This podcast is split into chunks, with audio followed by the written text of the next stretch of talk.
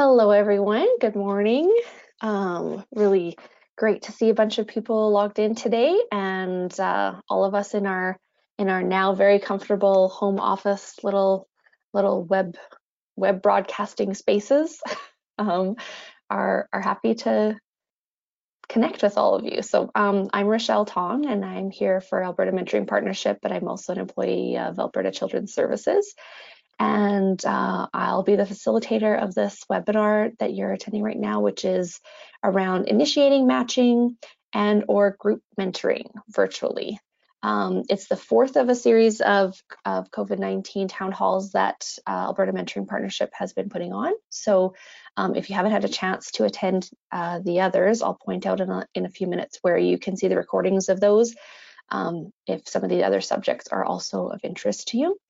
Uh, we will be exploring the possibilities on how you may be initiating matches and facilitating group mentoring amid COVID-19 restrictions. So personally, I think this this topic is really um, really interesting because I think there's a lot of different things happening for people, and uh, uh, everything's happening in slightly different ways.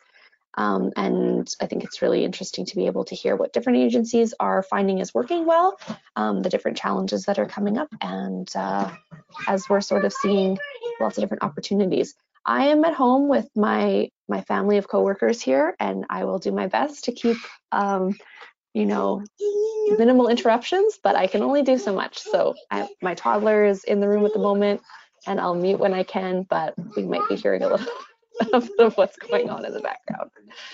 Um, so I'm just going to go uh, have each of our panelists introduce themselves for a moment here. So we'll start with Amy and then Jennifer and then Emma. If you could just say a little bit about which organization you're here from, a little bit about your role, and maybe um, like how you're feeling this this week about how work's going. It's the start of a Monday morning. How it's going so far.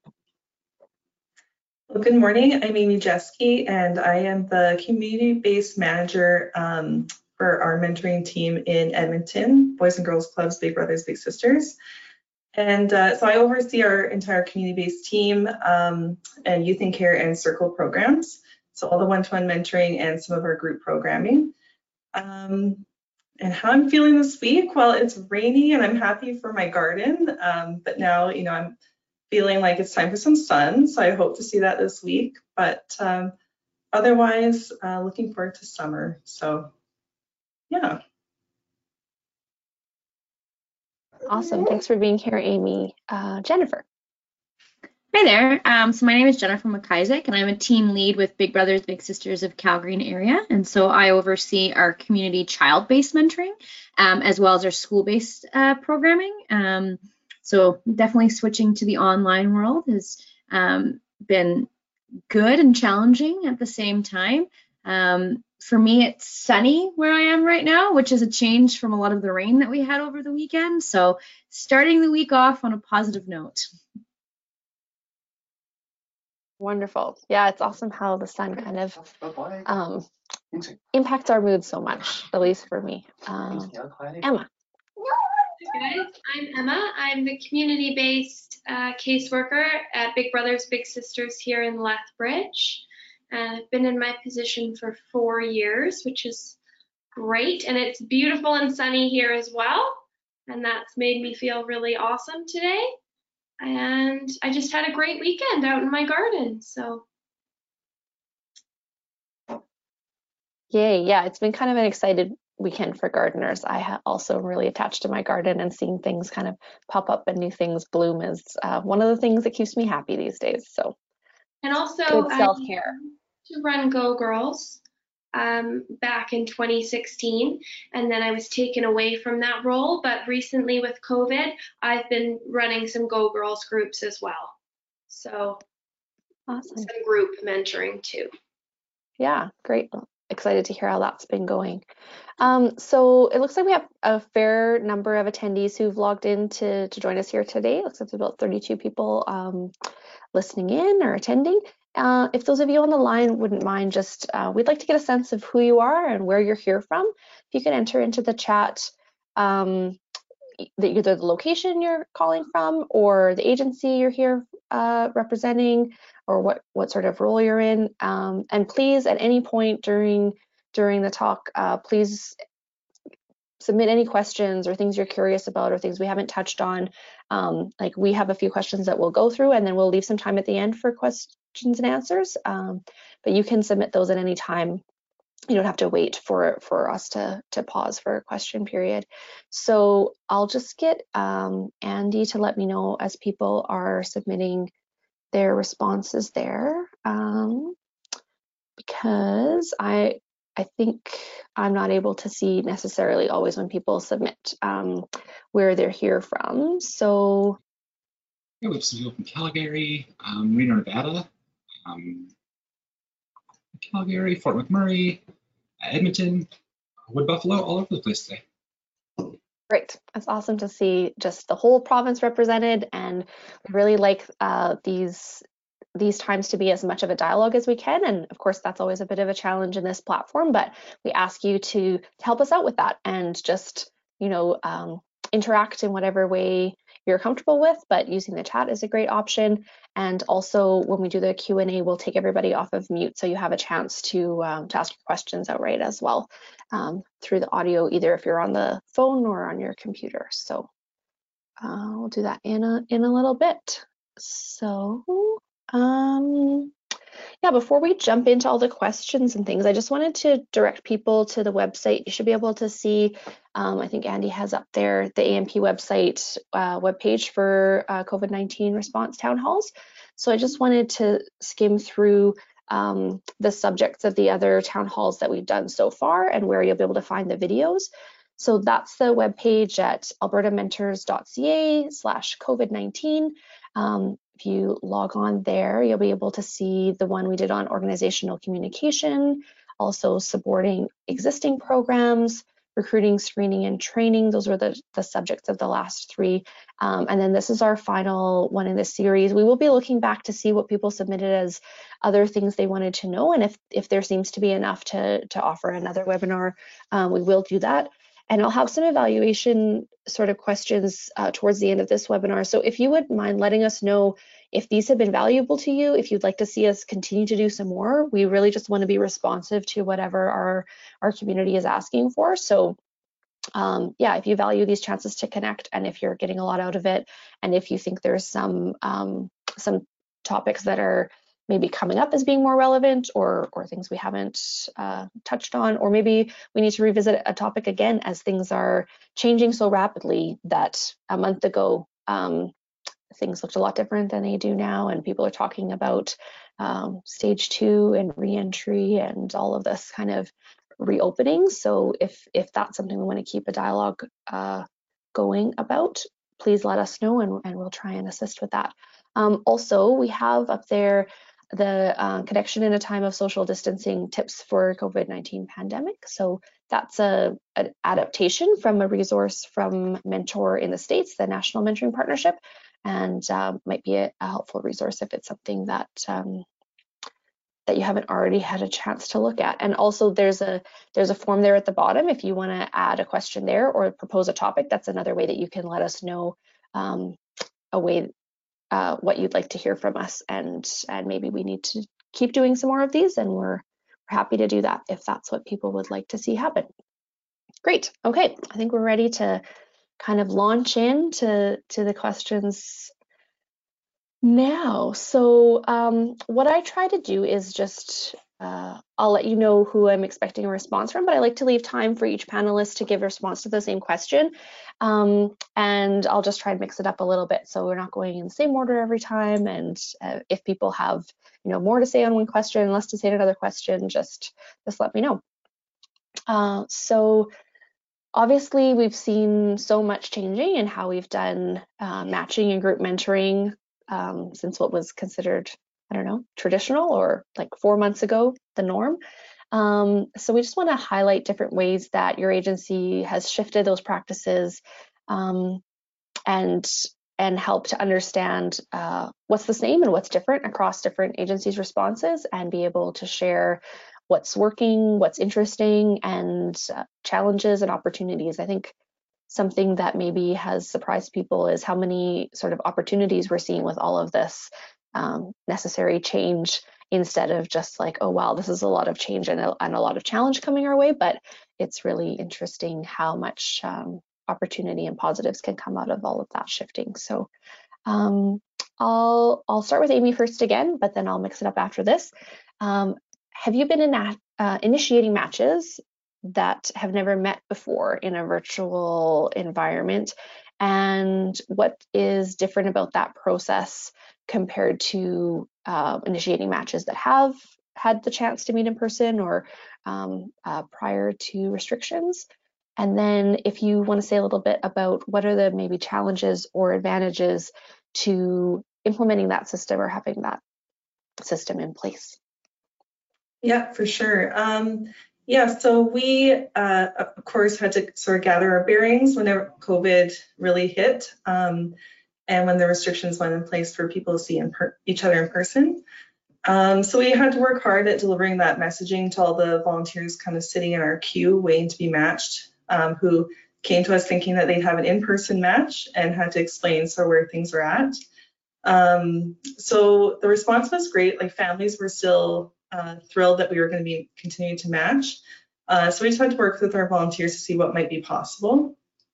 Um, one of the advantages uh, is that the match can usually happen pretty quickly, um, putting them together, and uh, there's a little bit less commitment in the sense that the volunteer isn't driving. There's pretty much no money being spent anymore. Um, and in most cases, it's not requiring quite as much time. So it, where a match I've been doing anywhere from one to three hours a week or every other week, um, we're being a lot more flexible and saying, you know, 15 minutes or an hour weekly to connect, or um, it can look quite different. Um, so a challenge might be that we've seen um, sometimes a family's access to technology isn't always there um, or their willingness or the ability for you to engage with a mentor virtually. It can be a different platform for kids to get used to. Uh, I know a lot of kids were getting used to it with schooling, but um, some like it and some don't, uh, or they can get a little bit distracted um, and they might be getting a little bit tired of engaging online. So um, while there are tons of fun, fun activities that the facilitators have found for the youth, like there's an amazing resource, you know, online with all the different things you can do. Um, so it really just depends on that youth and the volunteer and and what it's kind of looking like. Everybody's really unique in what they can engage with or not. So um, yeah, we, we've learned a lot in the process in a short amount of time.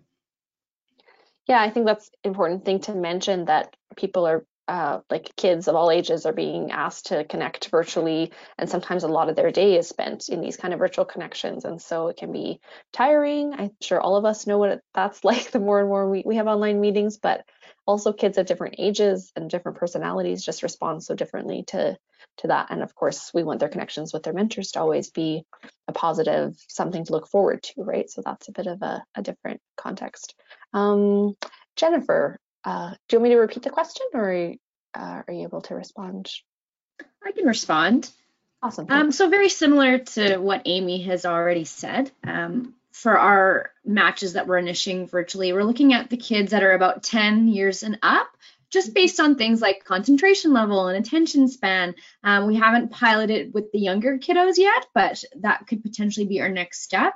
Um, and so I think the difference is, like Amy said as well, is just navigating the new online platform. Um, some kids are really used to it, some kids are still learning. Same thing for our mentors.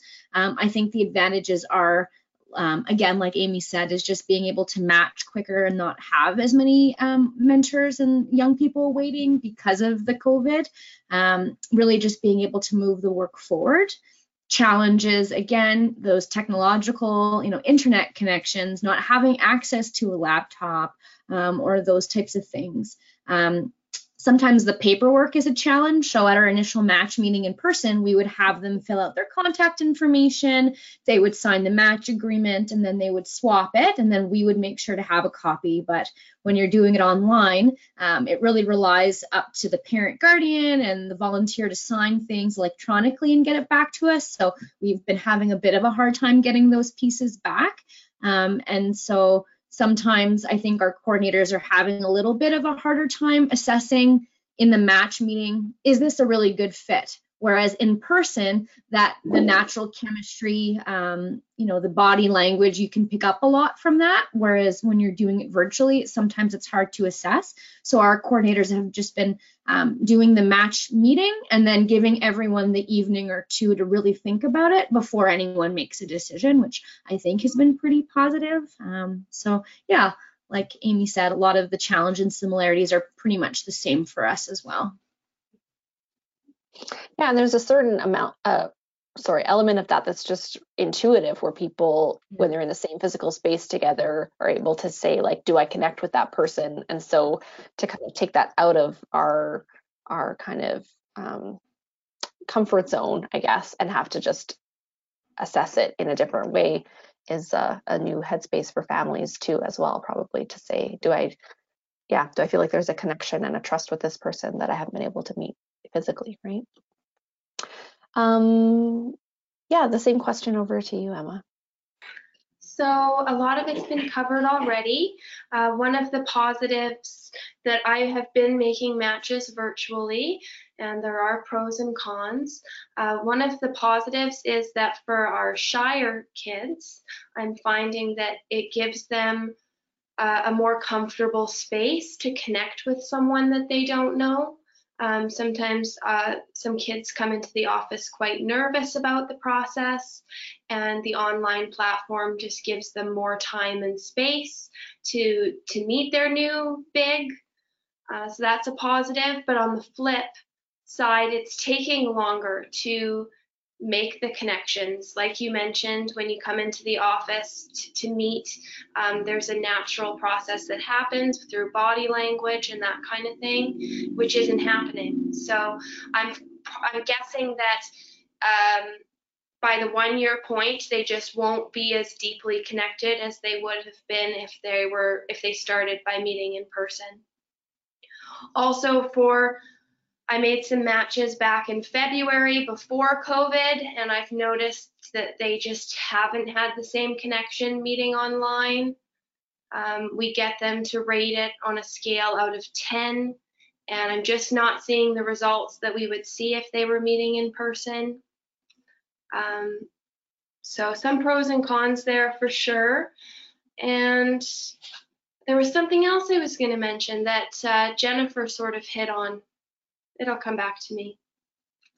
Yeah, I'm sure. I'm sure it will. Um, have you? I'll just start with you, Emma, since you're already speaking. But do you find that there's interest? That interest is different, maybe from different people around the idea of having a, a virtual only mentoring, or maybe I should also kind of back up a little bit on that question. Is is that what the expectation is for matches that you're forming right now? That this might be virtual only, or is the expectation set that this is starting virtually, but that's likely temporary, and then it would transition to an in person relationship, even though it's starting in a virtual only setting? We've been really flexible with our volunteers during this time. We've had some say, well, I'm just going to uh, have some extra time during COVID to volunteer, and I normally wouldn't, um, but I'd like to connect with my little over a virtual platform for four months. So we have some matches that are just going to meet virtually for a short period of time, which is something we wouldn't normally do. We ask for a one year commitment. And then we have other matches who will be meeting virtually um, until they're comfortable to meet in person as the restrictions lift. And so really just trying to accommodate what the family and the volunteer would like. One of the advantages is that we're hoping that we can reach out to more of our rural kids um, who wouldn't get a match because they live, for example, in Warner or so about an hour away from their big. And we find it difficult to find volunteers who want to drive that far. So the virtual platform is a good option because there's no driving. So I hope that, answered the questions. Yeah, it definitely did. Um, I think that that uh, there's there's optimism, especially like you said, around virtual and remote matching being able to happen. Um, but I think also hesitation, also like you mentioned, Emma, around are people still able to create the depth of relationship that's necessary for it to be helpful and and um, create that connection that we know is important, right? So um, it'll be really interesting to see. I'm sure there's different research projects being initiated and evaluation projects being initiated and those kinds of things that hopefully will shed some light on those things on, on each of those elements as as time goes along. But it's interesting to see just the um, yeah the the initial kind of markers that you're seeing about whether people are able to to connect. I also Well- think it's yeah. Go ahead. Sorry. Go ahead. No, go ahead. Uh, most of my matches are meeting virtually temporarily with the expectation that they'll continue their year in person. Great. Yeah, great. Um, and uh, Jennifer, is that also consistent in your organization, or or is it a bit Mhm. different than what's what Emma's described? Yeah, so exactly. We are initiating the, mat- the new matches virtually, but the premise is is that they would meet in person once it's safe to do so. Um, in terms of, you know, has there been interest? We haven't had any feedback from any of our families or volunteers wanting to move to a virtual platform only. Um, but to be fair, we I guess haven't asked that either. Um, so I think everyone knows that it's in uh, virtual just for the time being. But I mean, who knows, right? In a couple months um, from now, maybe the online world. Um, there might be more of an interest in that, and so that's something that we would definitely explore. But as of now, um, it's just because of, of the circumstance. Yeah, thanks. And Amy, what are you seeing in in the Edmonton and surrounding areas? Uh, yeah, so anybody uh, that we match virtually after March 16th onwards, we plan to create a plan for um, reintroducing the, all the parties uh, again. And so we're sort of sorting through what that might look like as nothing has been super straightforward, of course. Um, and so we know that creates a lot of extra work and trying to map that out and like everywhere else, trying to figure out how do we relaunch in-person meetings as well um, for any matches that were existing before this happened. So um, any mat or sorry, any volunteer that we do enroll right now that we're recruiting for and matching, um, the intent is for them to eventually meet back in person uh, with the youth. So we're not um, promoting it as just a virtual only um, in the long run.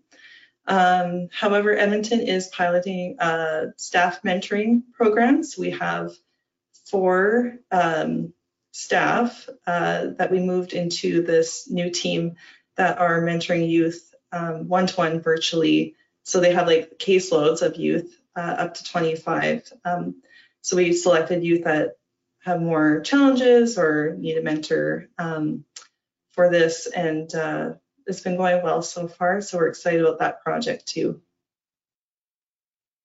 So is that just so I understand a, a new opportunity for your staff to act as a mentor to youth as opposed to a match facilitator? And are they taking on when you say a caseload, is that like a caseload of being a mentor to that number of youth or just one or two youth that they're also mentoring in addition to their facilitating roles? So they are acting as the mentor, so not using a volunteer in this role, but it's the staff that's building that um, one-to-one relationship with each youth on their caseload. So we'll call the caseload Mhm. internally, um, of course, not to them, Yes. but uh, so they meet with them weekly and same kind of a plan of that 15 minutes or up to an hour each week with them, planning a fun activity, having meaningful conversations. Um, and so that was implemented as a strategy to, um, it was a time that we could take the advantage of piloting it now uh, and see how it goes. So we're doing that for, into the summer. That started in May, um, and we will do that to at least the end of August, if not longer. I'm really curious to hear about how that goes both for the for the staff. Like that's a lot of a lot of relationships to be juggling. I mean, I know that's always part of the staff's roles because you're connecting with a lot of people, but um, yeah, curious to hear hear how that experiment, as all these things are, um, Yes. goes. Yeah, for Um, sure. Mhm. So um, just to talk a little bit about the group mentoring programs as well, and and if um, if it's helpful to differentiate between group mentoring that wasn't in school or group mentoring that is in school, I know that may kind of be being addressed differently um, uh, based on uh, restrictions that schools are putting in place. But um, have you been moving existing group mentoring programs to online? And what's different about that process? And again, are you seeing challenges or, or advantages to that? And I'll start with Jennifer this time. So we don't actually do any group mentoring programs, so that would be a no.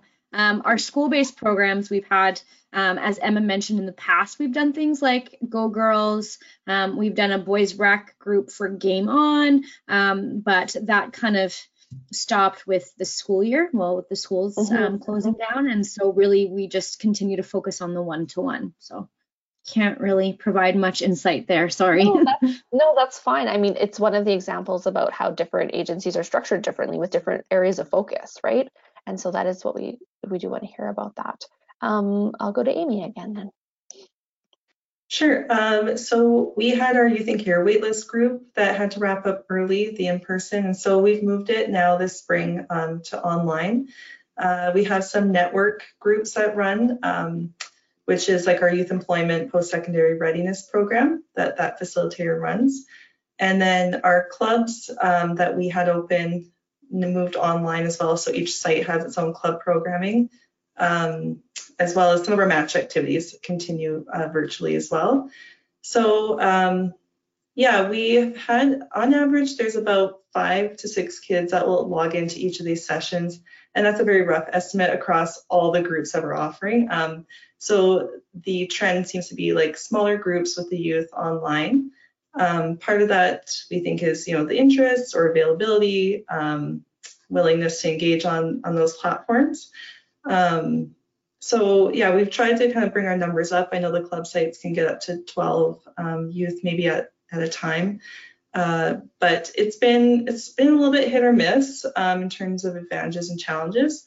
I think for the older youth with our network groups, um, the types of activities and interests they can offer um, has been great for them to engage on and a little bit more tangible things like learning how to do an interview or build a resume um, or learning more about certain post-secondary institutions.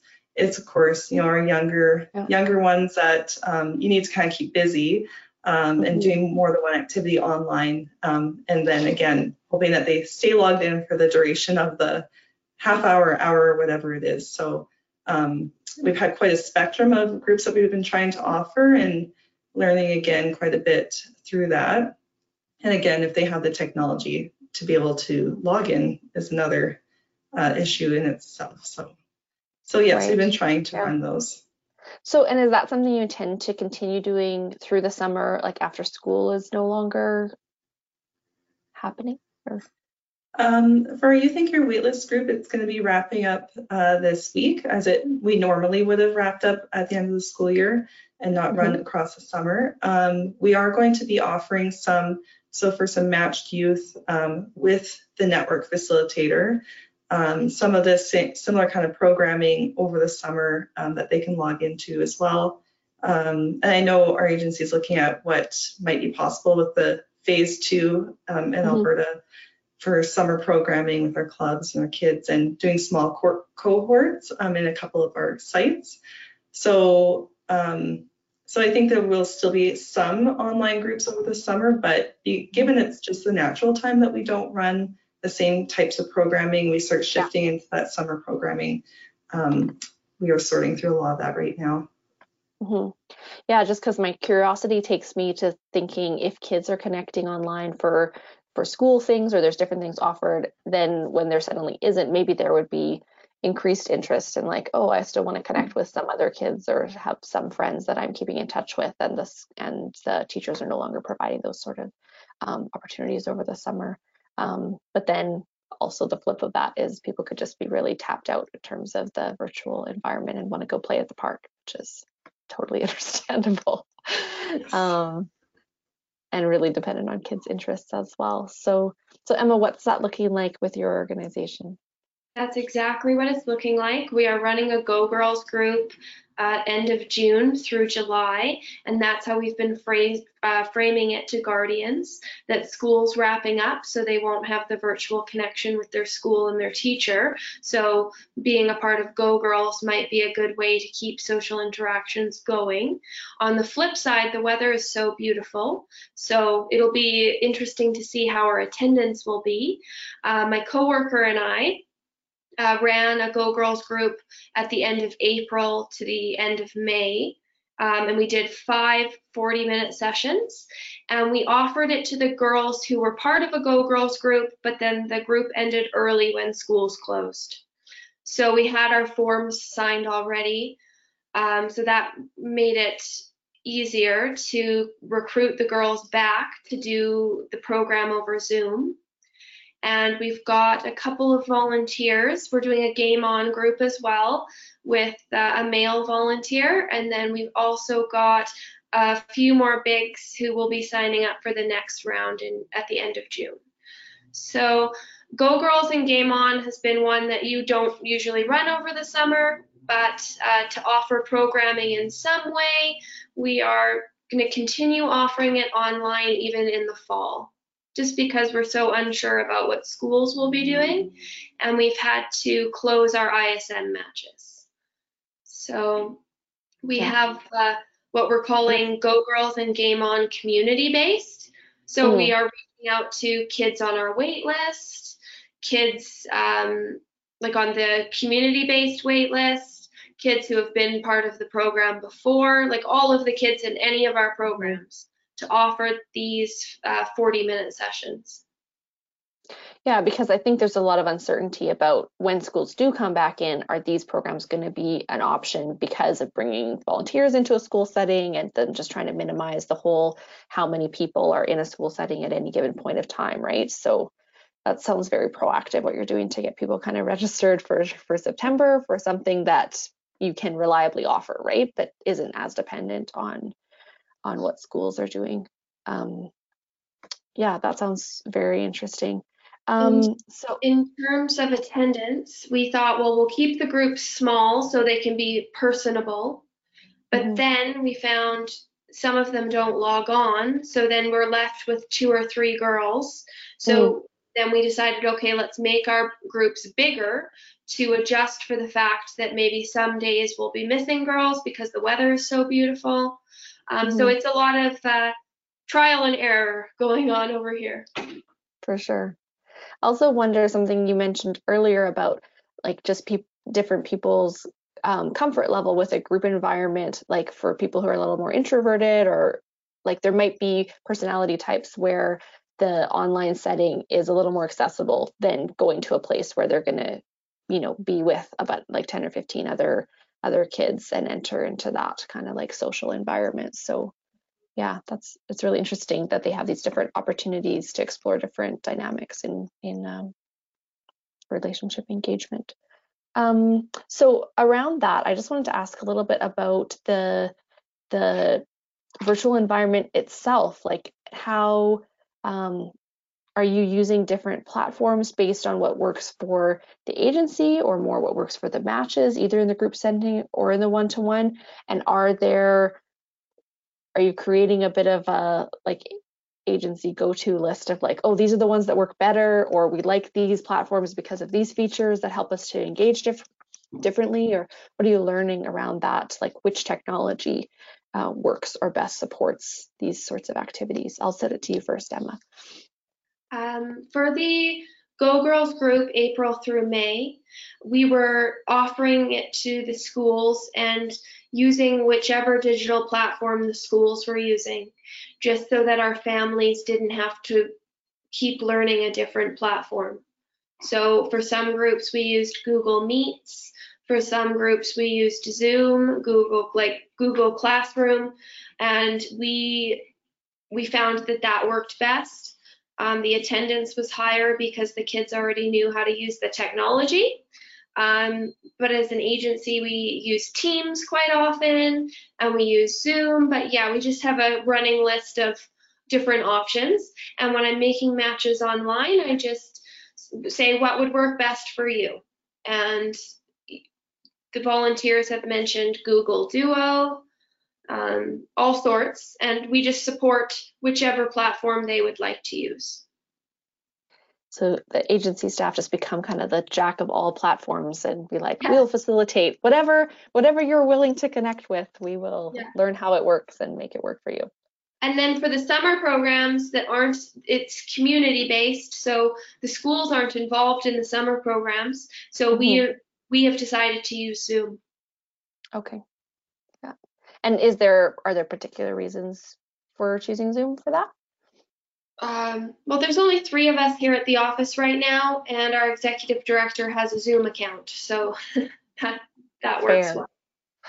Yeah, totally. Um, Amy, how's that kind of working out in terms of like the plethora of options for connecting virtually and um, and what you guys are using to connect? Very similar to what uh, Emma said, using Google Meets, Google Classroom, Zoom. Um, Teams we tend to use more just for our staff. Um, I know kids are using it though for schools, but um, that tends to be the easiest using what they already know. Uh, Zoom we've just used primarily for a lot of our interviews or follow-ups um, to get it done that way, um, and for some of our groups. But yeah, we've had to just kind of, we just jumped right into figuring them all out, um, allowing matches to use what makes uh, sense for them too, such as like WhatsApp um, or FaceTiming or just calling, texting, email, all that kind of stuff. Just being still though aware about like their social media um, and being careful on that, but otherwise been pretty open-ended to what they can um, communicate on. So yeah, it's been we've gotten really proficient pretty fast figuring it all out. Yeah, and I think I, like those of us who don't have to connect with as many different ones, but you just sort of find there's a lot of similarity and start being able to improvise a little more, right? Yeah. Um, Jennifer, have like you can discuss in terms of what you're using for one-to-one matching because I know you're not facilitating groups, but um, how's it been going for the agency in terms of the options available and um, and what you're able to support for for those matches to connect? hmm Yeah, like everyone had said already, we really let the volunteer and the mentors and the matches kind of decide what works for them. So it might be Zoom, it might be Google Hangouts, WhatsApp, FaceTiming. Um, so because we don't, it's not a group program where we don't need to facilitate it, they're kind of up to um, whatever works best for them. Uh, internally, we we use Teams, we use Zoom. Um, we had a matched event virtually, and we did, I believe, Google Hangouts. I think was the platform that we used. Um, and then we do have a Zoom account for the agency, so I think we'll be using that a little bit more for volunteer interviews and such. Yeah, there's it's really interesting how there's so many options out there, and of course all of those um, business is booming for each of those platforms, and they're they're also developing new features constantly. So I think they're going to become more and more similar. Um, Amy, we had a question come in directed towards you, wondering. Um, this person said, "I'm curious to know how." I think they're referring to the staff um, mentor so many littles, like 25.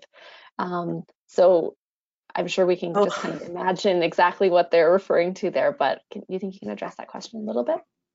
Um, just so I understand the volume of like having that many kids to I think so. Okay. Yeah. So in Edmonton, our wait list um, for kids for the community-based program is about 900, 950. So it's pretty big. Uh, so this was a great opportunity for us to start serving kids that have been waiting or are harder to match or have more challenges in their life um, that we could pair with a skilled staff that's got all the training, got all the experience working with kids, um, and let them kind of go for go for it on a virtual platform and and um, connecting with them that way. So to give context, um, that's how big our wait list is. So while um, 25 kids times four staff is you know up to 100 kids sounds like a lot.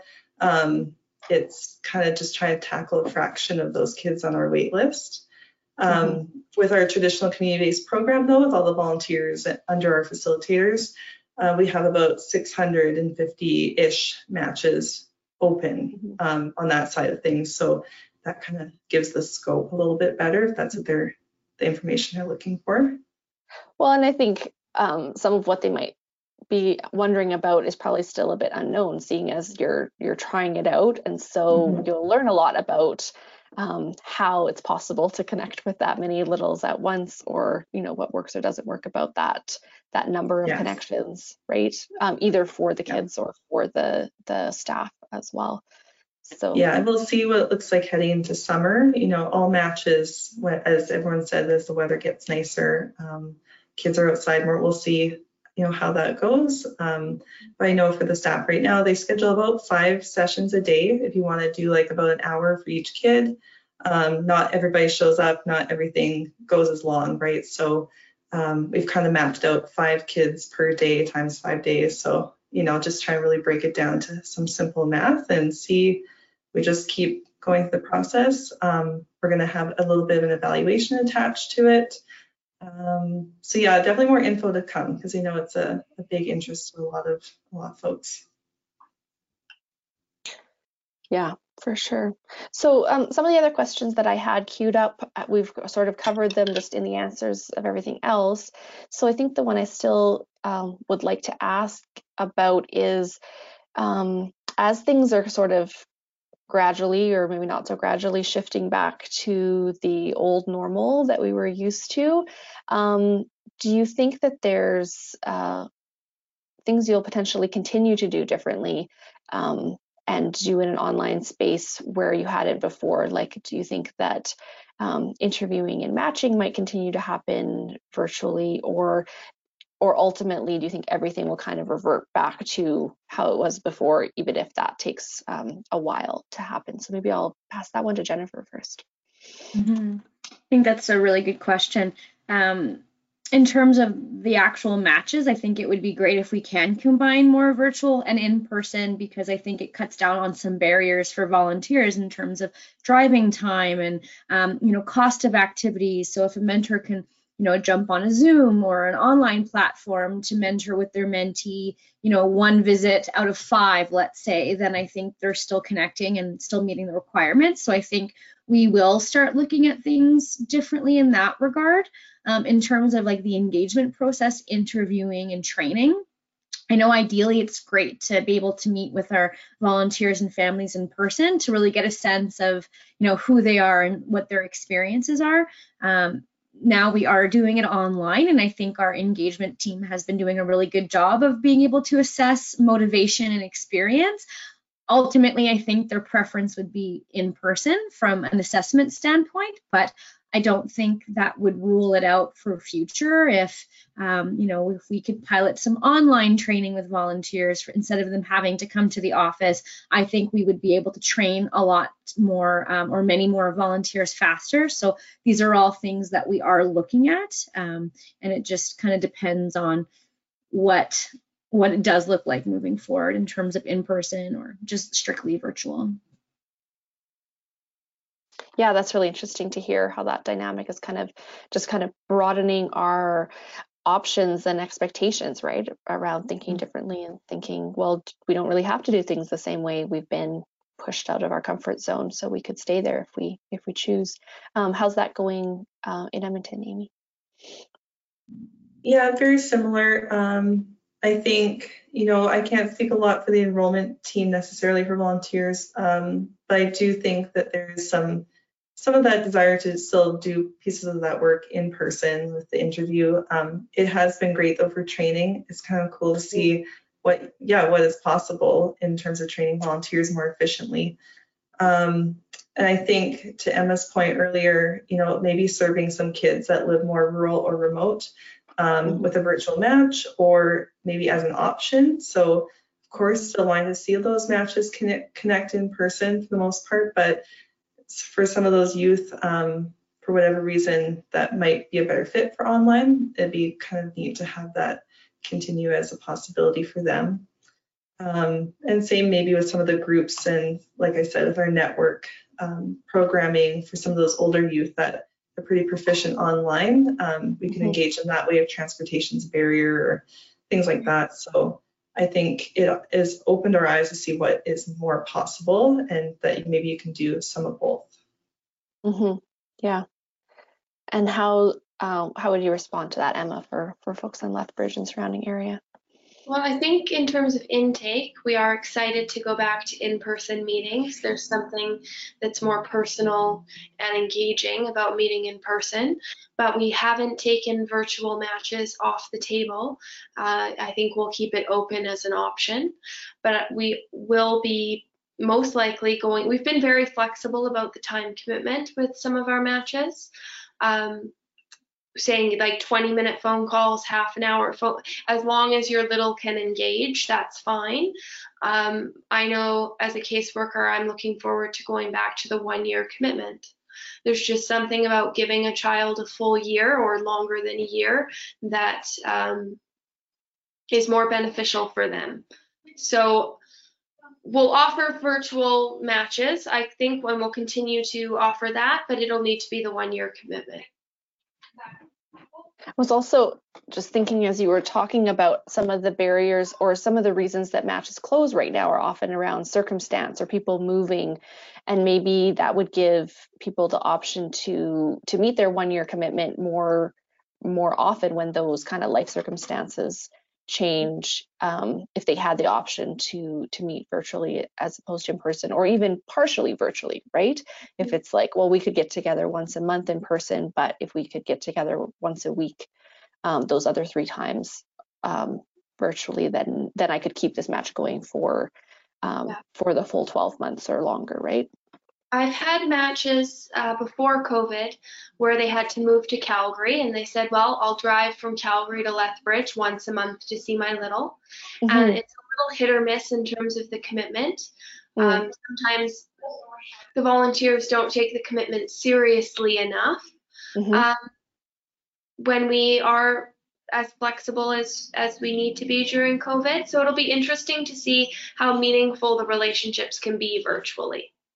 Hmm Yeah, it really does come back down to that, right? Because I think as organizations and staff, we know we can support people to to do a lot of different things, but then it's like, is that still meaningful? Is that still meeting the the outcome and the end goal that we started out to, um, you know, based off of, right? And and is it still um, the the value and the impact still there, or or significant enough, right? And how and then measuring that, of course, gets tricky. I was part of an evaluation conversation of saying like, okay, how do we know when good is good enough? Like, is yeah, Mhm. and, and is it enough of an impact? Is it enough of a support and and uh, significant enough of a relationship, right? Um, so we have a couple questions coming in, and I did want to flip over to kind of question time now. Um, so one person has asked, how is follow-up and monitoring uh, for matches done now? Um, maybe Jennifer, can you talk to that a little bit? Yeah, so same as um, it was before for our community matches, our coordinators still reach out to their caseload via um, phone calls and emails. The difference is, is that when there are any in-person meetings that are scheduled to come up, then they would be doing it um, like on a Zoom platform or FaceTime or whatever the family or volunteer um, works with. And then for our school-based matches, um, our mentor, our mentoring coordinators have just been reaching out to um, the littles and their parent guardians, whom we typically don't have much contact with in the school programs. So it's kind of in a nice way that our coordinators are able to, to chat with families to see if there are any extra supports that are needed um, during this time. So essentially, kind of how we've always been doing it, but any uh, in-persons would just be done virtually. And is that consistent across Lethbridge and Edmonton's experience? So I'm seeing heads nodding. So okay, I won't make you all answer that one. And let's go ahead, Emma, if you have anything else. I'm finding connecting over Zoom for a four month review or the annual review um, sometimes doesn't work. So some, sometimes I just do a phone call. Mhm. Um, What do you mean when you say that sometimes doesn't work? Um, like that people aren't willing to get on, or that you're not able to get what you need out of the conversation? right. Um, so some technology issues. Uh, volunteers have moved back to Calgary or Edmonton. They've got a lot going on with their work schedules and that kind of thing. So sometimes a phone call just works better. Fair enough.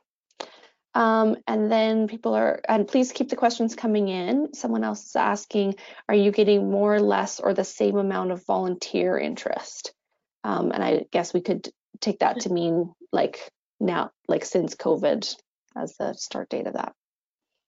Anyone want to take that one on? Uh, I can go. Go ahead, Jen. Sorry. Okay, thanks.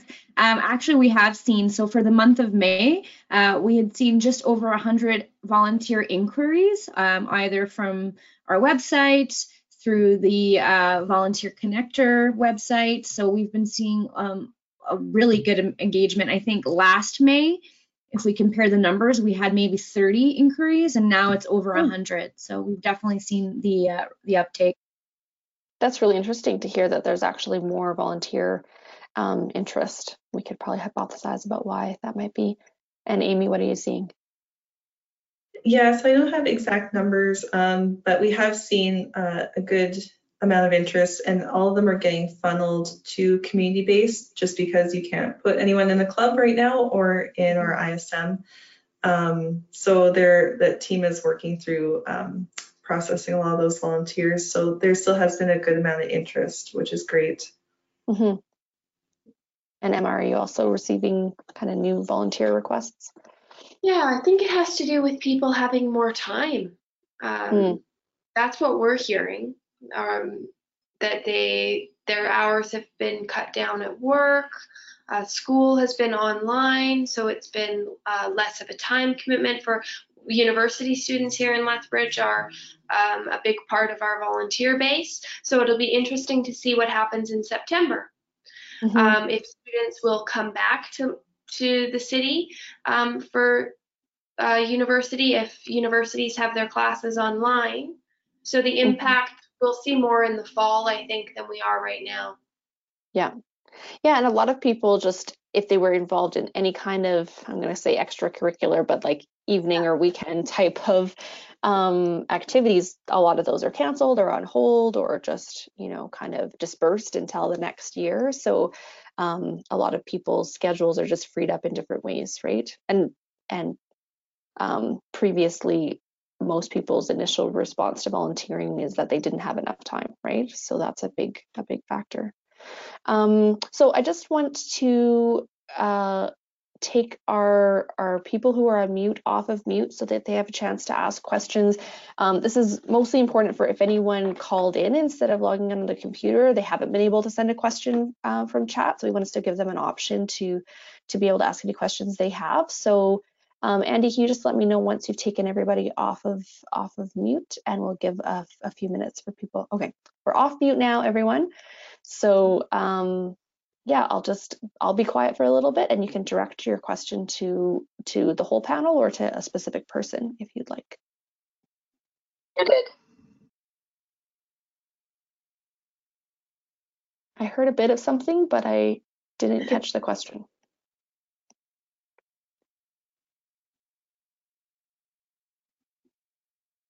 I don't know if that was maybe just the platform telling us that we're not muted anymore.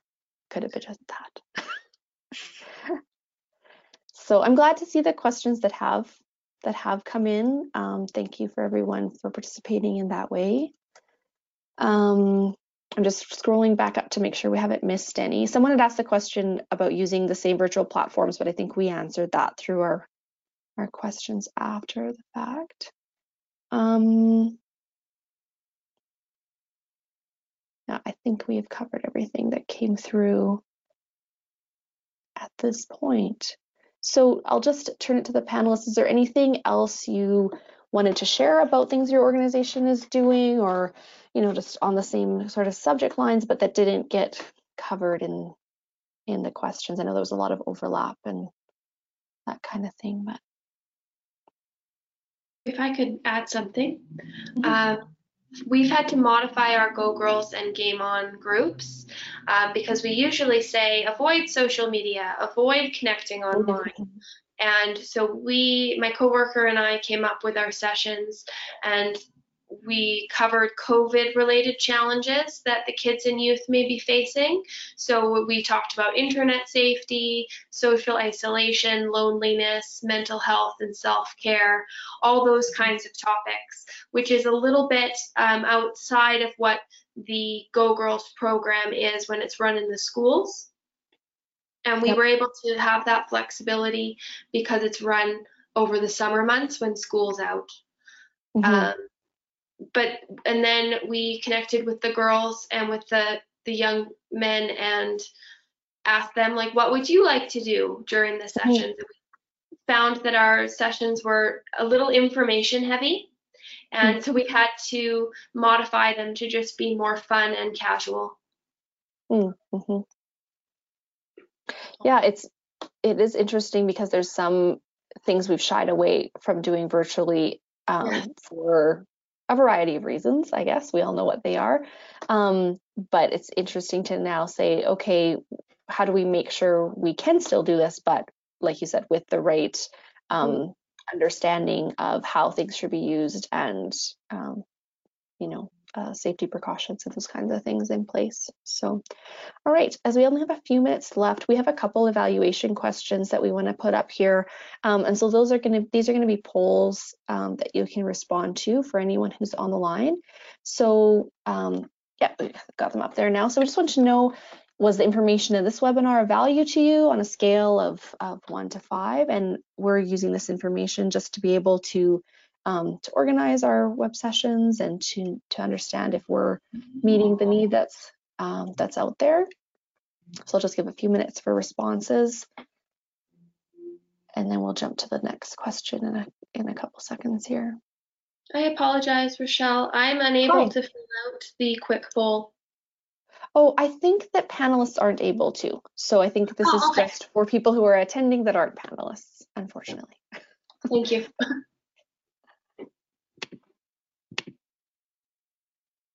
But thank you for your eagerness to contribute. That's always appreciated. Uh, okay, Andy, I think we can move to the next question, which is Was there something you wanted to learn that wasn't covered? Um, and then this gives us a chance to either include that in a future webinar um, or to get back to you with an answer to a question if it's something we can respond to via email.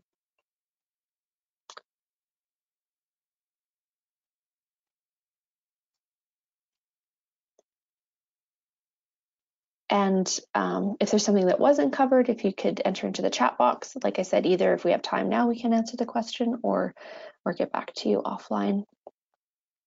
Um, and then our last question, just around, is, did the format of the webinar work well for you? And we're talking there about technical issues. Were you able to get on and hear everybody and see what you wanted to see? And um, just helps us know if if using this particular platform is uh, inconvenient or convenient convenient for everyone.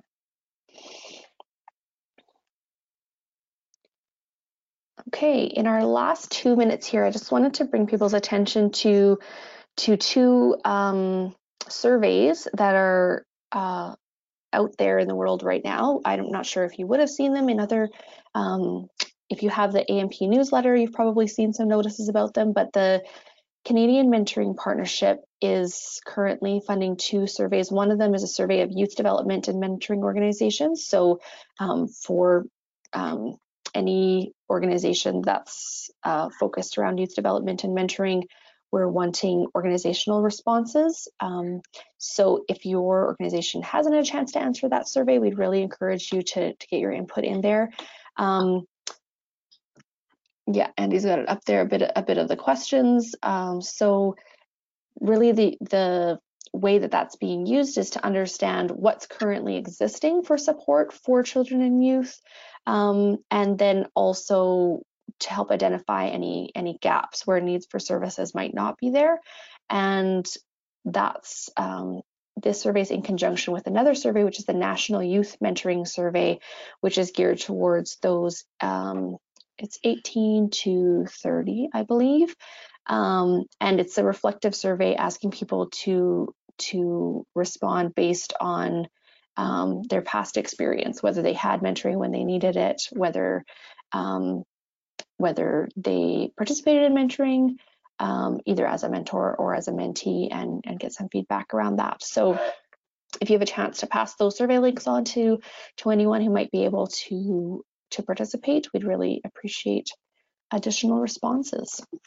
Um, all right, we're at time, so I just want to say a final thank you to to Amy and Jennifer and Emma for for your time with us today. It was really, um, I feel like it was really informative and really helpful to hear your responses to those to those questions that we had, and um, just really thought provoking to to explore, um, you know, all the unknowns that are, I guess, ahead in our future and what's currently happening right now. And um, I know I asked you a lot of predictive things, like what do you think is going to happen? And I know those are really tough um, to answer and to visualize uh, just because of the level of unknown. So I, I appreciate you uh, engaging in that in that experience with with us here today. So a hearty thank you, and I hope you all have a wonderful afternoon. And maybe the sun will come out in Edmonton, but I'm glad you have sun in Calgary and Lethbridge and can and can enjoy it.